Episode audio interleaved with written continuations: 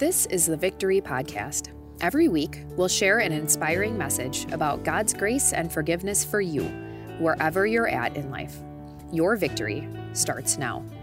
We'll be focusing this morning on Psalm 73, and we'll read it throughout the, the sermon, and so let's pray. Lord God, thank you for bringing us here to, to hear your word. We know it's not an accident that we're hearing your word, and so speak to us. Lead us to know the things you want us to believe and do, and don't let anything I'm doing get in the way of the work of your spirit. In your name we pray. Amen. How can a good God let bad things happen to good people?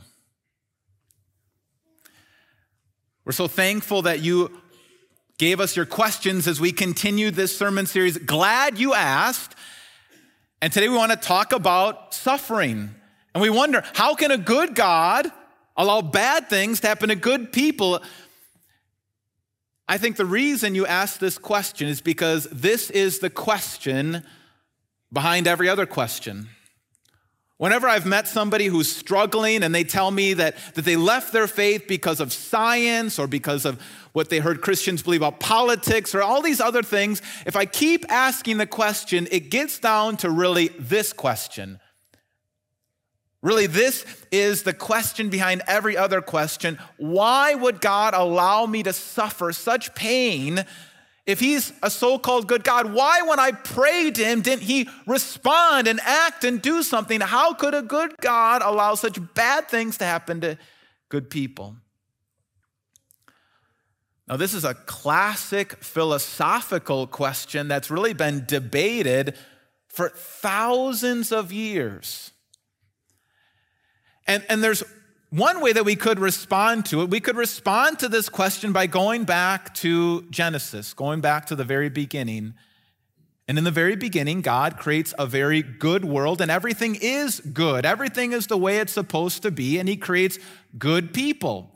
And part of His good world is to give His people the ability to choose, what some people call free will that they had the freedom. God didn't create robots, but He created human beings with the ability to choose whether they would follow Him and let Him be God and let Him be in charge, or if they would choose the path of selfishness and self centeredness where they get to be God and they want to choose what's right and wrong, good and evil, good and bad. And unfortunately, influenced by the devil, a fallen angel, the first humans decided to do what was in their own interests. They were selfish and self centered and wanted to be their own gods, and that brought sin into the world. And right away, we see this sin starting in this family. But as you continue to read the book of Genesis, it like snowballs as it reaches to the very ends of the galaxy, the influence of sin. And then Genesis chapter 12, uh, the writer focuses in on one family, the family of Abraham and Isaac and Jacob, and God chooses this family to be his special representatives, but we find out that they're no different than the rest of us. They too have been infected by sin, by selfishness, by evil. Because Jacob's sons take the favored son, Joseph, and through no fault of his own, they sell him into slavery in Egypt. And although he's a, a good man who follows the Lord and trusts in the Lord, while he's in Egypt, he gets falsely accused for sexual harassment and he gets sent to prison and he's left there and forgotten there.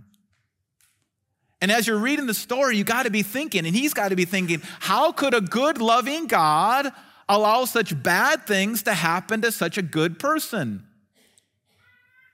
And yet, by the end of the book, it just so happens that he's set free from prison and he uses all of his experience and the wisdom that God gave him, and he becomes second in command in Egypt, one of the most powerful people in the whole world, and he brings blessing to all the nations as he distributes the food during a time of famine.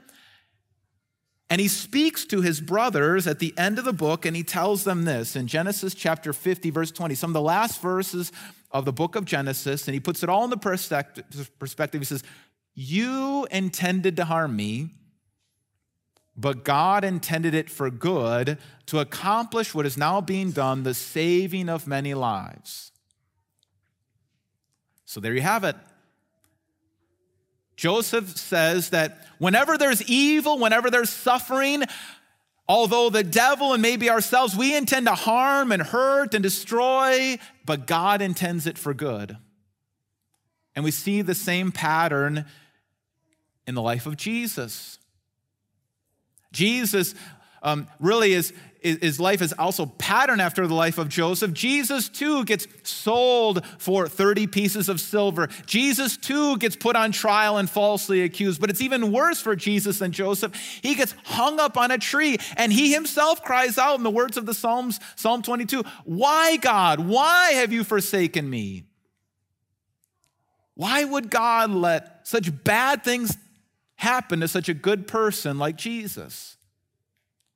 But as we continue to watch the story, Jesus is raised from the dead and vindicated, and God uses this wickedness to rescue the world from sin. God uses evil and turns it out for good. And the New Testament, the Apostle Paul, when he's writing to the Romans, makes the same point in the classic passage. And we know that in all things, in suffering, evil, bad things, we know that in all things, God works for the good of those who love him who've been called according to his purpose. And so it seems pretty simple. How can a good God let bad things happen to good people? Well, the Bible seems to say over and over again throughout history and passages God uses bad things for our eternal good. God allows them to happen, and yet He uses all of them and He brings good out of all of it. But there's a problem with that answer. The problem with that answer is that's not exactly the question that all of us are asking. It's answering a question that, that we don't really have. You see, we're not really wondering why would God allow bad things to happen in general? Why would God allow bad things to happen out there in general? Our real question is more specific. Our real question is how can a good God let bad things happen to me.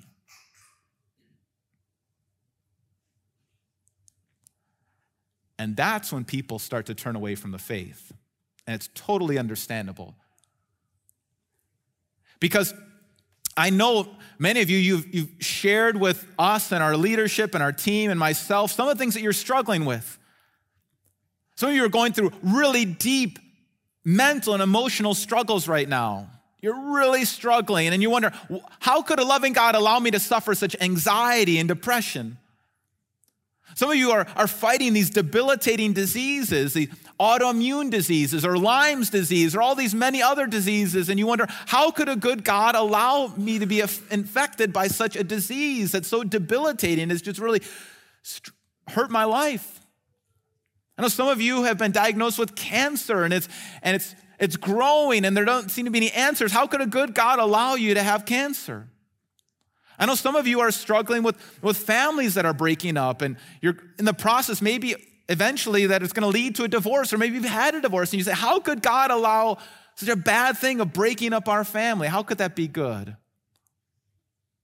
Some of you have lost loved ones, and it's not like they reached, you know, 80 years or the fullness of their life. You've lost loved ones at a very young age, and you wonder, how could a good God allow me to lose the person I really rely on?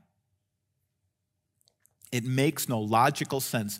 What good could possibly come out of that evil? I knew this was a big question, so I tried to research as much as I could this last week. I read a couple different books. One of them, Disappointed with God by Philip Yancey. I read some excerpts from C.S. Lewis' books, The Problem of Pain. And then the one I really dove into was The Problem of Suffering by Gregory Schulz. Gregory Schulz is a Lutheran professor of philosophy at Concordia, Lutheran um, University, pretty in Mequon area.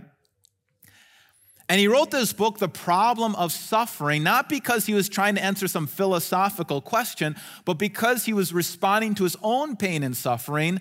Gregory Schulz, uh, he lost his one year old daughter. She didn't even make it to one years old. She suffered her whole life as a child. And then didn't even make it to one, and he watched her die.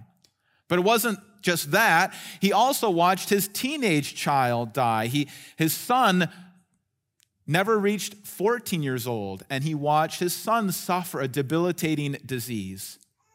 And he dug into the philosophy and he dug into God's word, and here was his final conclusion that he came to, eh, what he says in his book. I cannot justify God's ways with my children.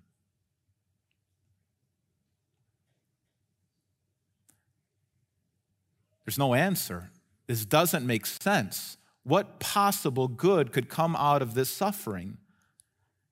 And so I think if you'd ask him and many others who've gone through this suffering, how can a good God let bad things happen to me in that situation?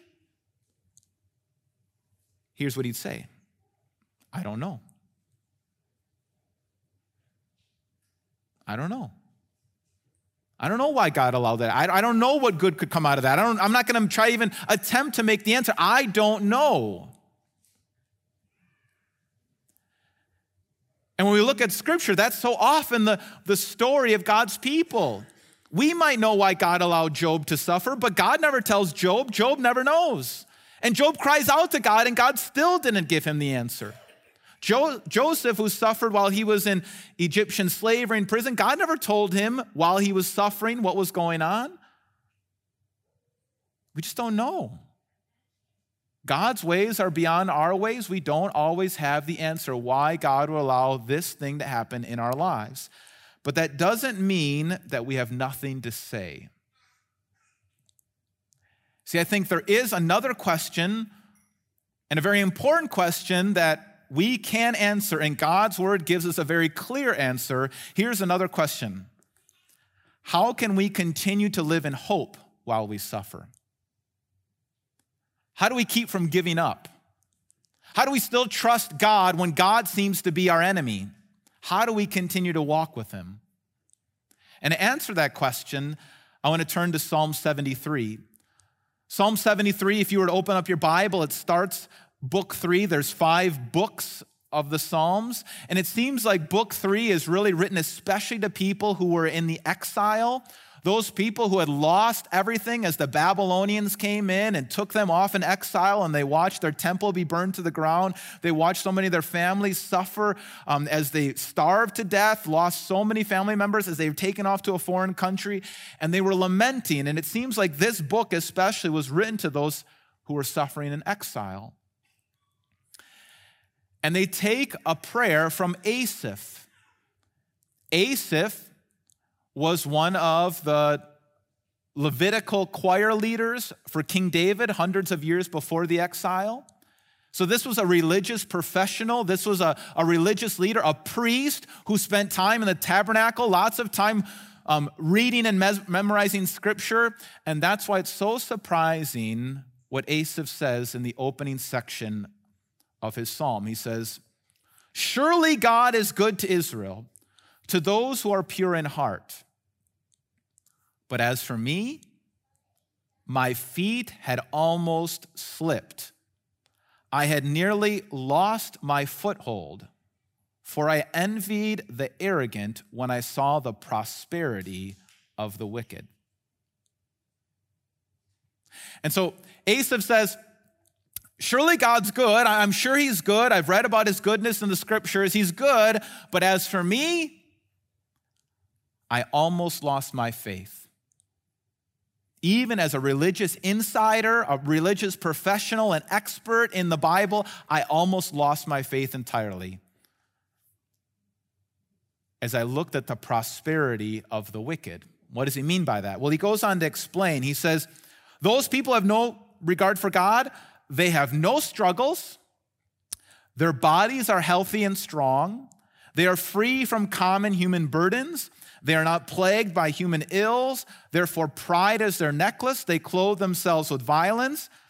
From their calloused hearts comes iniquity. Their evil imaginations have no limits.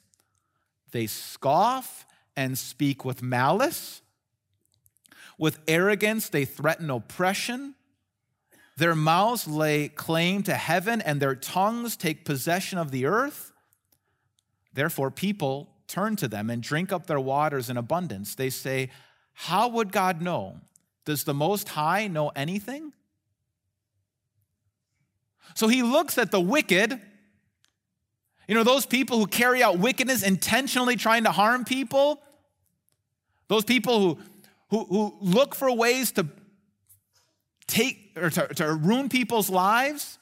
And he says, they're always healthy. They're healthy and they're prosperous and they seem happy.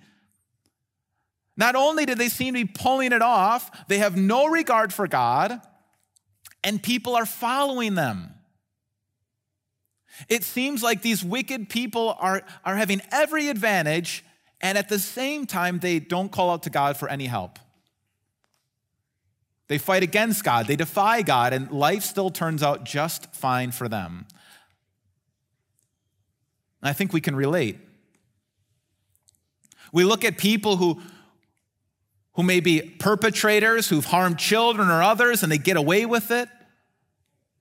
But maybe even not, not even that. Maybe you kind of look at the wellness and the, the, the, the wellness whole industry right now, and you see people out there who are just happy, healthy, prosperous, and at the same time, they have no regard for God. They don't want anything to do with God. Now, that would be bad enough. That would be confusing enough. But then Asaph goes on. He says, Surely in vain I have kept my heart pure and have washed my hands in innocence. All day long I have been afflicted, and every morning brings new punishments. It's bad enough that the wicked seem to be prospering. I could deal with that. But now I'm the one who's afflicted. And I've spent so much time trying to follow God. I've tried to keep my heart pure. I, I, wake up and I read God's word. I attend worship. I do all of these things. And my body's wearing out. I have all these health issues. I have all these financial issues. And everything that I'm doing doesn't seem to be working. So he says, In vain I have kept my heart pure. It's all for nothing. What good is it to follow God if I have so much misery in my life, so much pain in my life, so much disease and sickness and pain and suffering? It doesn't matter. Again, I think we can relate. We see people out there who seem to be prospering, and we're here, we're in church, we're reading our Bible, we gave an offering, we've said a prayer, and it's our families that are splitting up. And it's our health that's failing. And it's our finances that are in a ruin. Doesn't make any sense. Now, what I appreciate so much about this psalm is it's a lament. And there are so many laments in the Bible. You look at basically the majority of the book of Job, and it's Job lamenting to God. He's calling out to God saying, This is not right. Where are you, God? So many of the Psalms are lamenting. In fact, there is a whole book devoted to lamenting called the Book of Lamentations. And so, not only does God give us the permission to lament to Him, but He gives us the very words to call out to God God, where are you? How could you? What are you thinking? This is not right. This is not just. God, I can't stand you right now. That's from Scripture. God allows us to say those words to Him, and He can handle them. It's okay to spend that time lamenting that things are not the way they're supposed to be. But Asaph doesn't stay there, and neither should we. He goes on to say this in verse 16 When I tried to understand all this, it troubled me deeply till I entered the sanctuary of God then I understood their final destiny. He said, Why I, when I tried to reason this, understand in my head, and try to think about this logically, it didn't add up. It was two plus two equals five. It didn't make any sense. I couldn't understand rationally how God was going to use this evil for my good until I entered the sanctuary of God. Now, for Asaph, that would have been going into the tabernacle or spending time reading the Torah, the scriptures. For the generations after him, who had been going into Solomon's temple. Then later on, going into the synagogue with other believers. For us as New Testament Christians, it means gathering here for worship. It means it means gathering with friends in a, in a life group, in a small group. It means even opening up your Bibles at home, whatever that means to enter into the sanctuary of God. He says, that's where I started to find some hope. That's when I didn't give up. I went into the sanctuary of God. And this is what I learned, he says. Surely you placed them on slippery ground. You cast them down to ruin. How suddenly they are destroyed, completely swept away by terrors. They are like a dream when one wakes. When you arise, Lord, you will despise them as fantasies. Those perpetrators, those wicked people, those villains who think they're getting away with it, they seem so prosperous and healthy and strong. They're actually not that strong. They will face God's judgment. And Asaph sees that they don't have the strength that they think. They're not on solid ground, they're not on a foundation. God can take all that away in a moment. And then Asaph realizes as he's in the sanctuary of God, I actually am in a strong position. I'm actually in a very strong, safe position. He says, verse 23, Yet I am always with you you hold me by my right hand. He says, I'm never alone. I'm in proximity to God, I'm close to God. And God is grabbing me by the hand. You ever watch a child try to, to walk by themselves? Maybe you're walking on a, a, a railroad or, or, or, some kind of beam or something like that. And they think they can do it all by themselves and they start to teeter, and the father grabs them by the hand and holds on to them. That's what God does. God is holding Asaph by his hand. I think this is why so many of us, you know, appreciate or like that, that poem, Footprints in the Sand. I don't know if you've ever seen that, maybe in some, on a plaque on somebody's wall in their home, Footprints in the Sand. It's this little poem about a man walking with Jesus. And they're walking on the beach, and it's a, an allegory of his life. And he looks back and he, he looks back at the footprints and he says, Hey, there's only one set of footprints back there. God, you left me. You promised you were never going to leave me. I look back, look at there's there's only one set of footprints. And Jesus answered, That's when I was carrying you. And that's what Asaph is coming to realize that he's never been alone. He's always been in a secure position. God has been carrying him through the suffering, and he's going to carry you too. He says in verse 24, he learned this in the sanctuary of God You guide me with your counsel. He gets wisdom from God, wisdom on how to suffer well. You guide me with your counsel. So I'm going to walk in wisdom. I'm going to have your Holy Spirit. I'm going to have your word. I'm going to have your peace. I'm going to have your forgiveness. I'm going to have your acceptance. And then afterward, you will take me to glory. This last week, as I was reading from these different philosophers and Christians who'd suffered, you know, C.S. Lewis and, and Philip Yancey and this Gregory Schulz and uh, another, a couple other philosophers, they kept on pointing back to their real hope is in the resurrection. Their real hope was in heaven. And remember what we actually believe about heaven and the resurrection. We say it when we speak the words of the Nicene Creed. The Nicene Creed ends with this We believe in the resurrection of the body and the life of the world to come. We don't just believe that we're going to die and go up to heaven. We say this every week. Do you know this? We believe that our bodies are going to be resurrected and this world is going to be resurrected. So we believe that what happened to Jesus happened to us. Jesus suffered and died, we suffer and die. Jesus rose from the dead. We believe we will be resurrected. Paul says he will transform our lowly bodies to be like his glorious body. But not only that, We believe that what happened to Jesus will happen to our world. That just as Jesus suffered and died, this world will suffer and die. And just like Jesus rose from the dead, this world, this earth is going to be resurrected. And God's going to make everything new. God's going to vindicate every piece of suffering.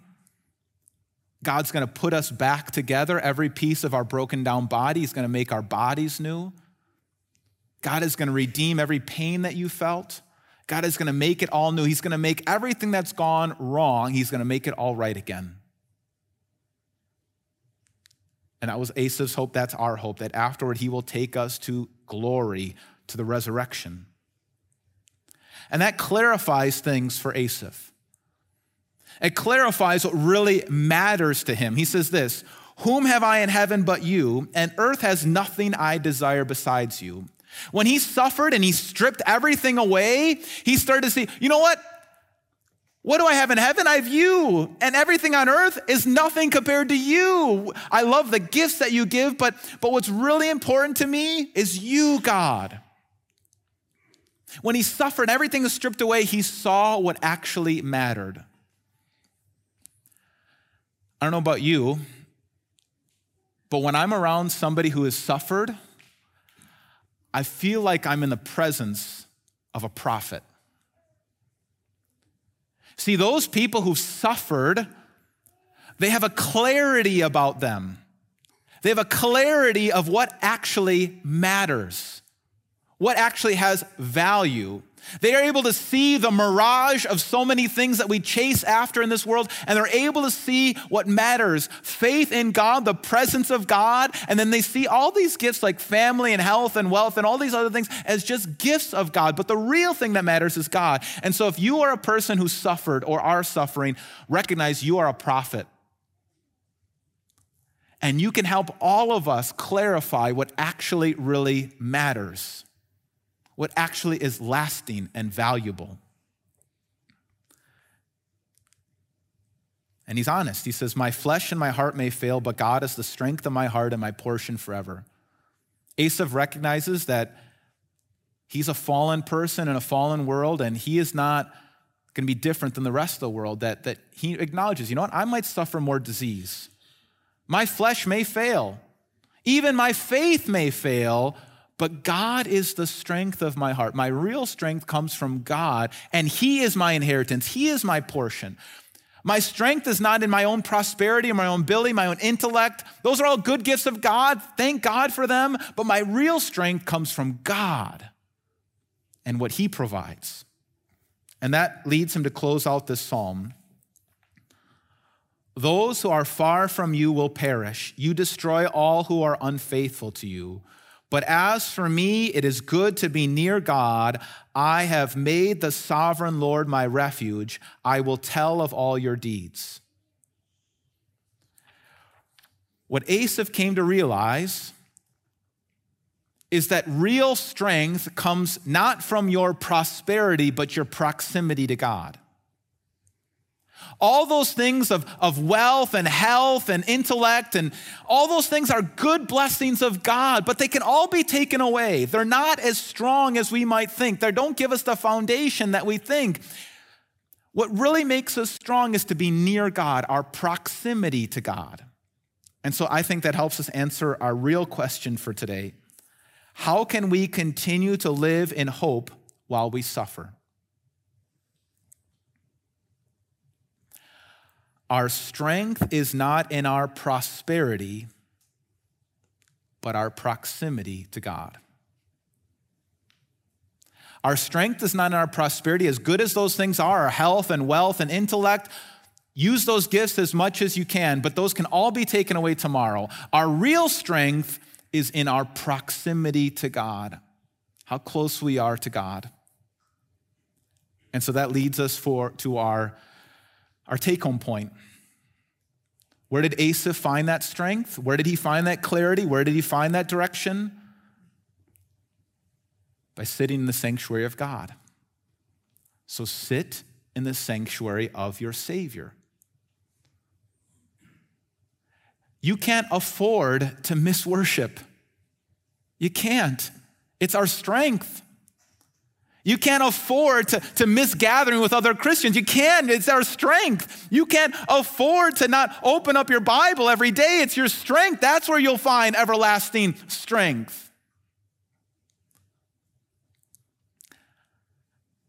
But I know what happens because this is what's happened to me. When you suffer and you pray to God and there's no answer, at least you can't see an answer, you don't see Him changing or responding, you start to give up. You think, well, maybe He's not there.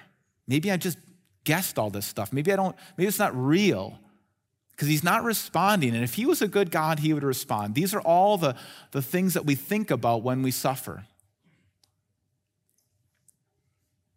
But when you walk away from God in your suffering, you still have the suffering and no God besides. And so return to Jesus. Sit with him in the sanctuary. Be with Jesus, the one who suffered for you and the one who suffers with you.